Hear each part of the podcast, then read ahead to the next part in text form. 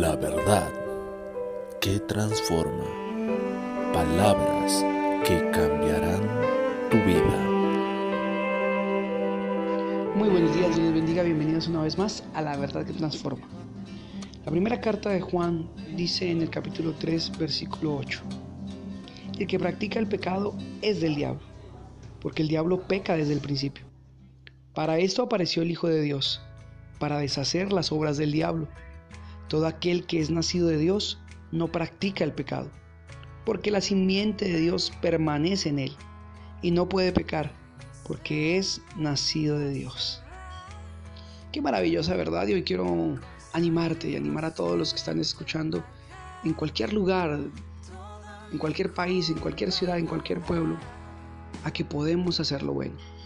Si hemos nacido de Dios, si hemos nacido del agua y del Espíritu, como dice la Biblia, por medio de la fe en Jesucristo, podemos hacer lo correcto y debemos hacerlo.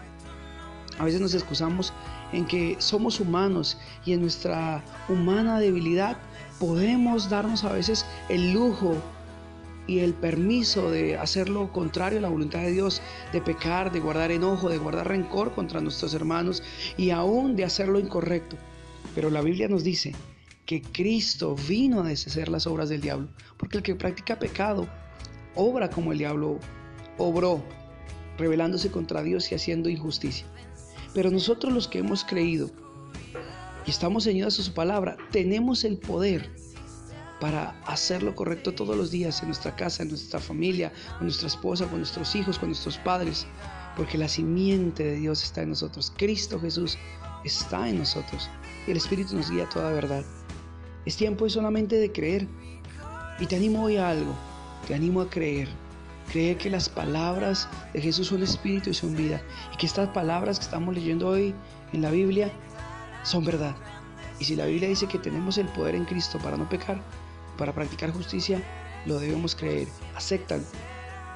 Apártate hoy del pecado. Y si crees que no has podido vencer, acepta hoy a Cristo. Humíllate ante Él. Cree solamente y verás la gloria de Dios.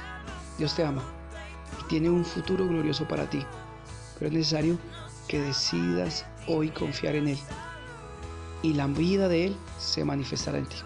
Dios te bendiga.